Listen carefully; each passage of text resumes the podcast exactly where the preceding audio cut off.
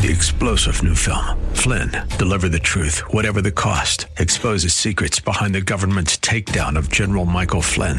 Flynn knew what the intel world had been up to. He ordered the first audit of the use of contractors. This set off alarm bells. He told the truth. He was the most dangerous person for Donald Trump to hire. They had to get rid of Flynn.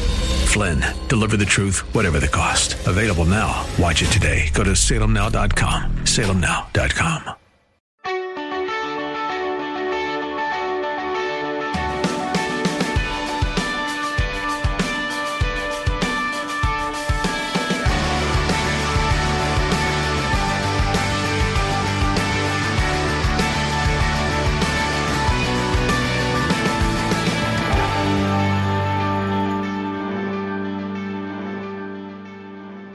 Hello again, and welcome as we lift up Jesus with Pastor Dudley. I'm Michael North.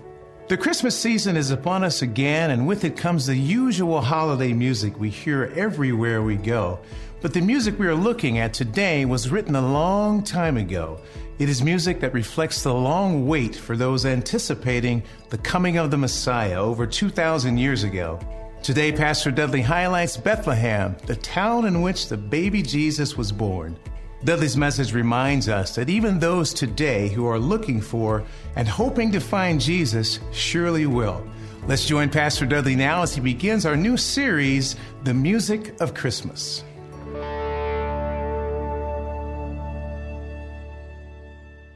Today, uh, we start a new series. I can't believe it's December and it's the end of the year. The year has gone by so quickly. Can you believe it?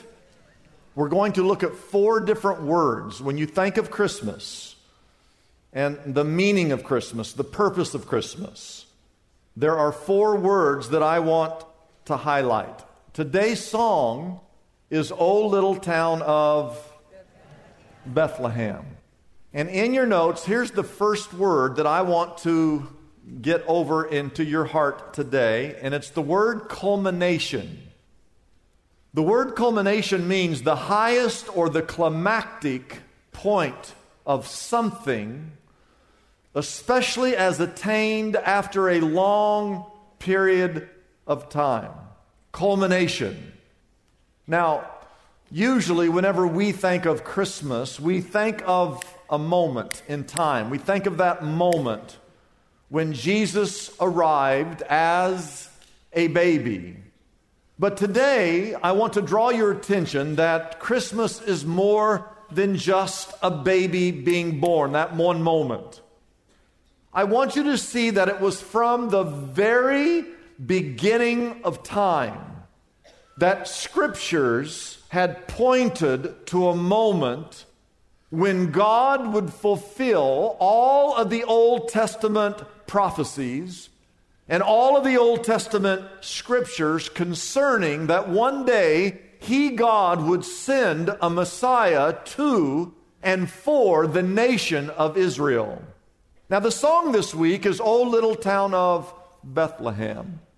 It was written by a man who was at one time perhaps the most famous preacher in America in the 1800s. His name was Phillips Brooks. He had an S on the end of his first name and an S at the end of his last name. You know, he struggled with that his whole life trying to explain that to people. But I want you to write this down. Phillips Brooks, a preacher in 1861, became the pastor of what we know the Holy Trinity Church in Philadelphia, ministering to a congregation throughout the bloody years of the Civil War. Brooks, because of his reputation as an orator, was asked to speak at Lincoln's funeral. I have a picture when they were gathered outside the church. Digging deep through his own despair, he found the words that fit the moment. Soon after, he himself, Phillips Brooks, void of energy, he felt exhausted. And I can only imagine he attempted to take a much needed sabbatical. And so later that year, in the fall of 1865, he left the pulpit to make a journey, write this down, to visit the Holy Land. And on December 24th, Christmas Eve, the year 1865, Phillips Brooks gets on a horse and travels from Jerusalem to Bethlehem to see the place where Jesus was born. And at dusk, a sudden sense of awe fell over Brooks under a clear sky as the first stars just began to emerge. He rode this horse through the Judean hillside into the still, tiny, and remote village called Bethlehem. And the great speaker, the great orator, was all but speechless as he considered the truth that the heavenly King of all the ages was born in such modest surroundings. And there on the streets, almost unchanged since biblical times, Brooks felt as if he were surrounded by the spirit of the first Christmas.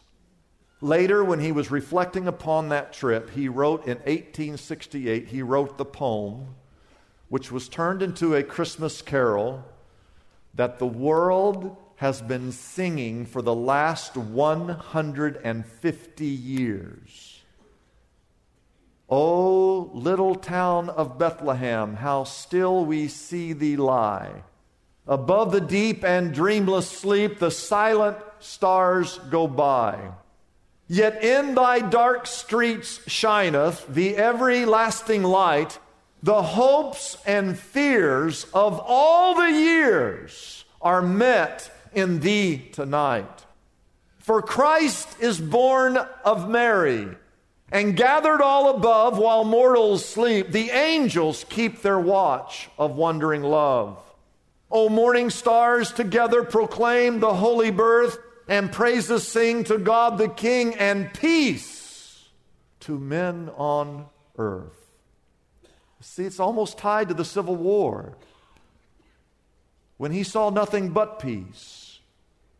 And he knows that it comes from the Christ of Bethlehem. The last verse says, O holy child of what city? Bethlehem. Descend to us, we pray.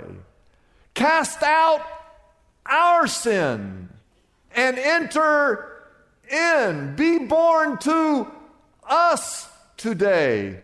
We hear the Christmas angels, the great glad tidings tell, Oh, come to us, abide with us, our Lord Emmanuel. Well, if you look at your Bibles in Micah chapter 5, verse 2, and I want you to remember this whenever you think about Bethlehem, that it was prophesied in, in Micah chapter 5, verse 2. Here it is. But you, what's the name of the city? Bethlehem. Ephrathah.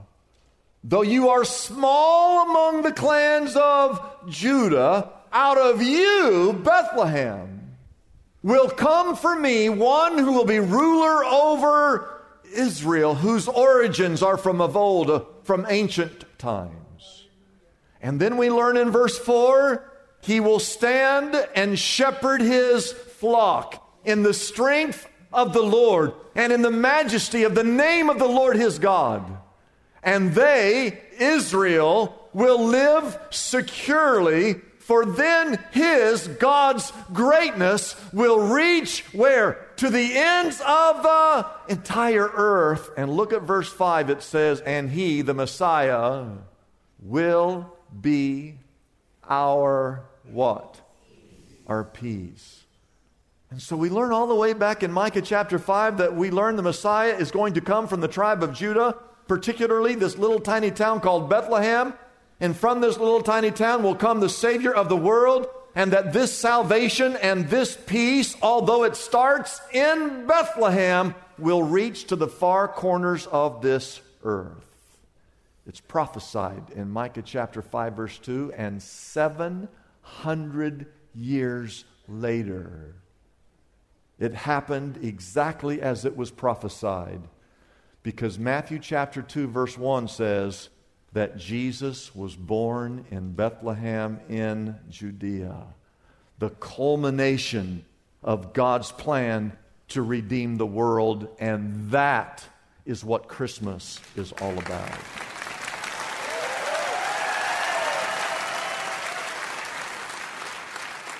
Okay, turn your Bibles over to Luke chapter 2. We have the Christmas story in Luke chapter 2. And my question to you this Christmas is do you see it? Do you realize that this event is the culmination of God's plan throughout the years? Or have you missed it? I mean, Jesus can be standing right next to you and you can't see him. He, he finally arrived. They'd been waiting and waiting and waiting and waiting, and finally he's there and they missed it. How did they miss it? Well, same way we miss it. We're too busy, we're too preoccupied. Some of us have grown weary in waiting. We think it's never going to happen. And my question to you have you missed it? Have you forgotten what Christmas is really all about? The Bible tells us a story of a man who did not miss it. He understood that this was the culmination of God's plan. His name was Simeon. Look at Luke chapter 2. I want to read through this story, Luke chapter 2, and I'll make a few quick points. Luke chapter 2, verse 25. Now, there was a man in Jerusalem called Simeon who was righteous and devout. He was waiting. He did not want to miss it. And what was he waiting for? He was waiting for the consolation of Israel, and the Holy Spirit was upon him. Verse 26 It had been revealed to him by the Holy Spirit that he, Simeon, would not die before he had seen the Lord's Christ. Verse 27 Moved by the Spirit, he went where? Into the where? Into the temple courts. And when the parents brought in the child Jesus to do for him what was the custom of the law required, Simeon, what did he do? He took him. And don't forget, he was waiting for the consolation of, of Israel. He was waiting for the one who would fulfill all the Old Testament scriptures. He was waiting for the Messiah. And the Bible says that Simeon just took him in his arms and he praised God, saying, verse 29, Sovereign Lord, as you have promised, you may now dismiss your servant in peace. Verse 30 For my eyes have finally seen your salvation, which you have prepared in the sight of all people, a light for the revelation to the Gentiles and for the glory to your people of Israel. Again, the Messiah was for both Jew and Gentile. I want to make four points and make them quickly. Number one, write this down. Those who are looking for Jesus, you'll find Jesus. It, it, it, doesn't matter if you're Simeon 2,000 years ago and you're in a crowded temple full of people, or if you're Phillips Brooks in 1865 riding a horse on Christmas Eve into Bethlehem, or if it's 2,000 years later and you're sitting at Shepherd Church at 11 o'clock on a Sunday morning. If you're here and you're looking for Jesus, you'll find Jesus. Verse 25 says that he was waiting for the consolation of Israel. And that word waiting does not mean he's just sitting around doing nothing. The word waiting, write this down, it's a word that means that he was looking intently. I want you to know that God is here. You might not be able to see him, but he's here.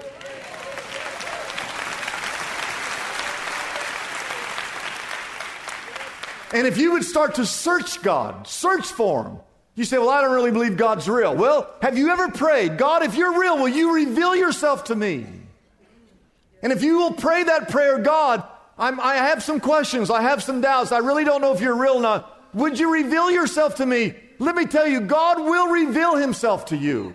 He'll do it through the sermon, He'll do it through the scriptures, He might do it through one of the songs, but He will speak to you. And let me tell you, once you see Him, You'll see him everywhere working in people's lives.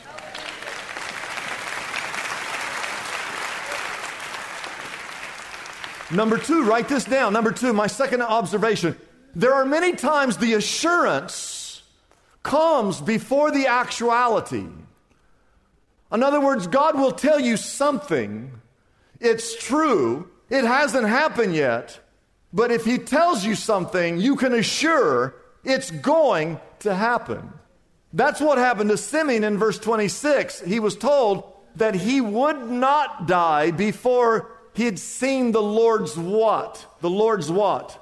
the Lord's Christ. And that word is really the word for Messiah. He was told that before you die, Simeon, you will see the Messiah. And he was told that. And once he was told, he believed it. And then he began to search. And in our text, just as, he, as it was revealed to him, the actuality happened after he was assured that it would happen. The Bible is full of prophecies and promises that belong to you. And when you read those promises, I want you to know that once you read them, you can take assurance that what you read is in fact going to happen. Today, I believe this, uh, you know, we lift up Jesus here at this church. We're here because of Jesus. And the Bible says that if we lift up Jesus, that he will draw all men unto himself. So all I have to do is preach Jesus, and I know that people are going to get saved. Now, there are people here today in this room, you're not saved yet. You've never given your life to Jesus. If you died right now, you would not go to heaven. There are people here right now. But I know before you even get saved that you're going to get saved. You say, well, how do you know that? Well, because the Bible says if I lift up Jesus, he's going to draw all people unto himself. So all I have to do is preach Jesus, and you're going to get saved. You might not even know it yet, but I'm assured in my heart that many people are going to be saved before they even know they're going to get saved. The Bible tells us that one day the Lord Jesus Christ is going to return. It has not happened yet. But the Bible says one day that Jesus will return. I am assured before the actuality occurs that one day Jesus will return. Some of you right now, you don't believe that Jesus Christ is going to return because you've not put your faith and trust in what God says. Whenever God says something to you, you can be assured it's going to happen. So, as sure as I'm standing right here on this pulpit, one day the Lord Jesus Christ is going to reduce it. How do you know? Because I've been assured it's going to happen. So, I don't believe it. Well, you're going to see it one day. Trust me. I'm also been assured that one day, because I have put my faith and trust in Jesus Christ, I've been assured that one day I'm going to live in heaven forever and ever and ever. You say, How do you know that? It's because I, I, I've been assured. I have the assurance of salvation. And one day, not only me and myself, but you, those of you who've put your faith in Jesus Christ, we're all going to be in heaven together. Can someone say amen? amen. There are some, there are some 3,000 promises in the Bible. And every single one of them, if you would read them, you would say, well, that hadn't happened yet. Well, it hadn't happened yet, but it's going to happen. The assurance always comes before the actuality. Now, whenever man tells me something, if you tell me something, I don't, don't take this personal, but I don't really believe, believe you. Why is that? Well, because man breaks his word all the time. In fact, man never keeps his word. That's why the Bible says, as a Christian, that you're supposed to let your yes be your yes and your no be no. As a Christian, when you say something, you should keep your word. I don't care what the circumstance is. if you say you're going to do something, you should do, you should do it. You make a vow to God, a vow to anything, you need to fulfill that vow. But we break our word. So, uh, again, whenever man tells me something, okay, okay, I don't believe it's going to happen, but okay. But when God tells me something, I believe it because God never breaks his word.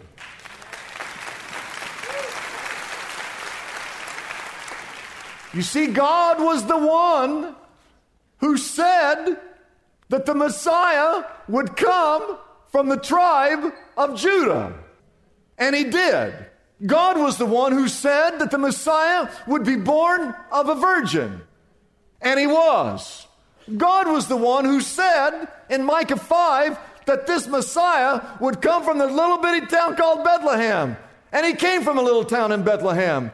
God was the one who said that this Messiah, when he comes, although he was born in Bethlehem, he would be known to the ends of the earth. Here we are in Porter Ranch talking about somebody that was born in little Bethlehem over there.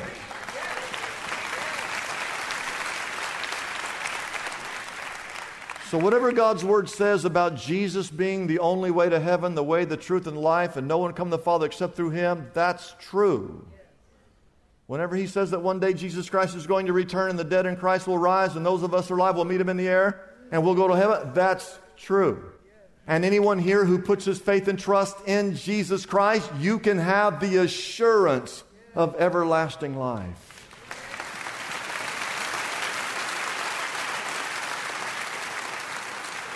And as we close, as we close, verse uh, point four, write this down. Once you find Jesus, Jew and Gentile alike, once you find the Messiah, you're then ready to go home. He said, Sovereign Lord, as you have promised, you may now dismiss your servant in peace, for my eyes have seen your salvation. And the opposite of that is true. Hear me out. If you're here today and you've never met Jesus, you haven't figured out that He's the culmination since God has been planning this from the beginning of the world. If you don't know Jesus, you're not ready to go home. And I'm not talking about just going to heaven. You're not ready to leave here until you know Jesus. He's here. He's here today. And He offers you an invitation today. God knew that we were lost, and He knew that on ourselves and by ourselves that we could never get to heaven. And so, God, from the very beginning of time, He sent Jesus Christ into this world to die on a cross so that your sins might be completely forgiven. And I want you to know this and hear me out on this. When God sent Jesus into this world, he did not send Jesus just so he could come to earth. He sent Jesus so he could come to you. He did not, he did not send Jesus so Jesus could live inside the temple. He wanted Jesus to live inside this temple. And whenever God invades your heart, your sins are forgiven. If you're an outcast and you think no one cares about you, you come to Jesus. At that moment, you become an heir to the throne. Nobodies become somebodies. Those who are poor in spirit become blessed. Those of us that are just human, we receive divine assignments and missions. I ask you, do you see him? Have you missed it? Have you, have you forgotten what Christmas is all about? God sending Jesus not just into this world to live in this world, but He sent Jesus to live inside of you. That's the culmination of God's plan. And if you don't know Him today, if you do not know peace, and you're living in despair and you're living under depression and you're feeling like no one cares about me, and you're living under the weight and the guilt of sin, you need to come to Jesus. Because He'll take that all away. He'll forgive you of your sins, the weight of sin, the guilt of sin. He lets you start all over. He changes you from the inside out, and He will give you what no one else can give you. He will give you peace, peace from within. When the world looks like it's crazy, you're going to be like, that doesn't bother me because I have Jesus Christ within me. And one day when Jesus Christ returns, you'll go with him and you will live in heaven. You have the assurance of everlasting life simply because you've come to Jesus Christ.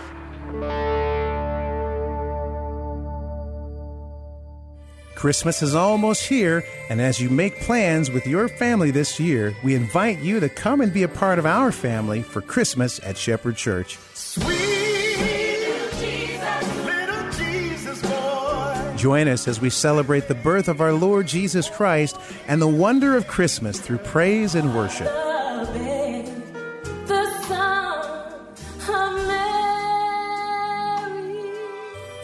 Come and hear an uplifting and spirit filled Christmas message that will conclude with our traditional candle lighting.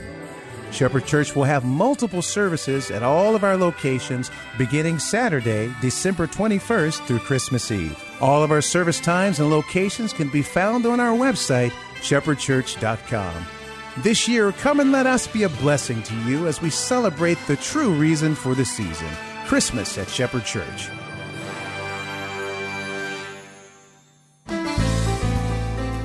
We thank you for being with us today, and be sure to join us again next week at the same time. And remember to always lift up Jesus.